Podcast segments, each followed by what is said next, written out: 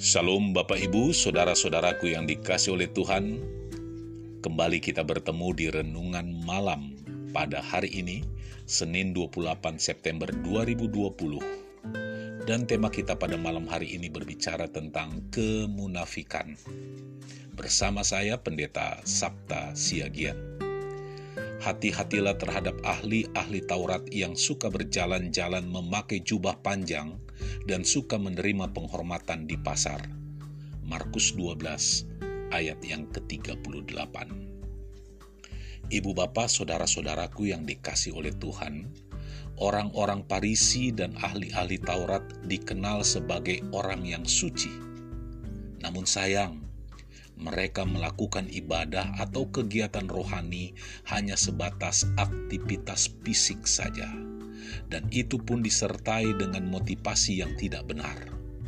Alkitab menuliskan, semua pekerjaan yang mereka lakukan hanya untuk dimaksud, supaya dilihat orang, mereka suka duduk di tempat terhormat, dalam perjamuan, dan di tempat terdepan di rumah ibadat. Mereka suka menerima penghormatan di pasar dan suka dipanggil rabi Matius 23 ayat 5 sampai dengan ayat yang ketujuh.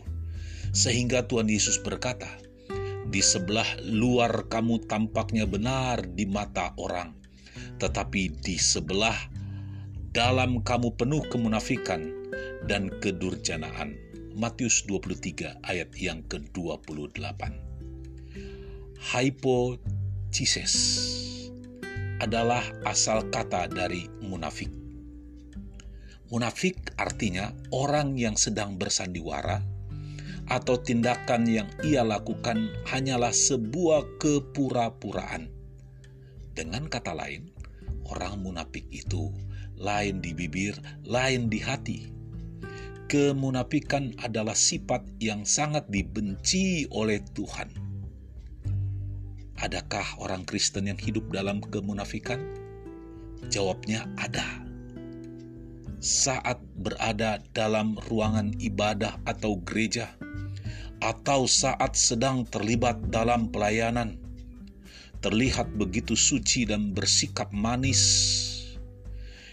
Namun, dalam kesehari-harian, tindakan mereka berubah secara drastis di rumah para tuan mulai memperlakukan pembantunya semena-mena tanpa kasih. Para bos mulai menjalankan bisnis yang penuh dengan trik dan tipu muslihat. Sampai-sampai ada istilah Kristen tomat. Hari Minggu bertobat, hari lain kumat. Orang dunia beranggapan bahwa kemunafikan adalah cara yang dibutuhkan agar dapat survive dalam pergaulan, dan juga dalam karir. Mereka melakukan kemunafikan.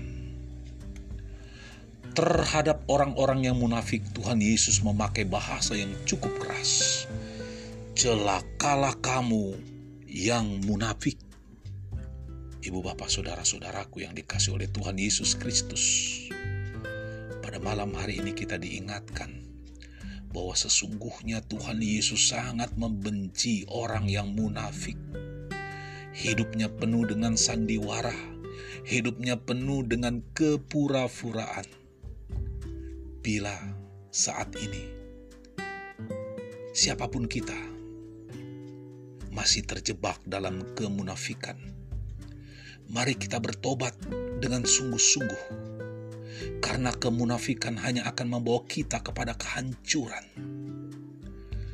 Tuhan akan memalingkan wajahnya terhadap orang-orang yang munafik.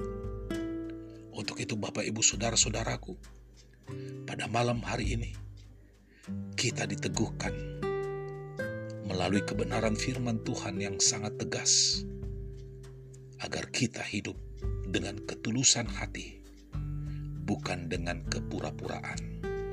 Selamat malam, selamat beristirahat. Shalom.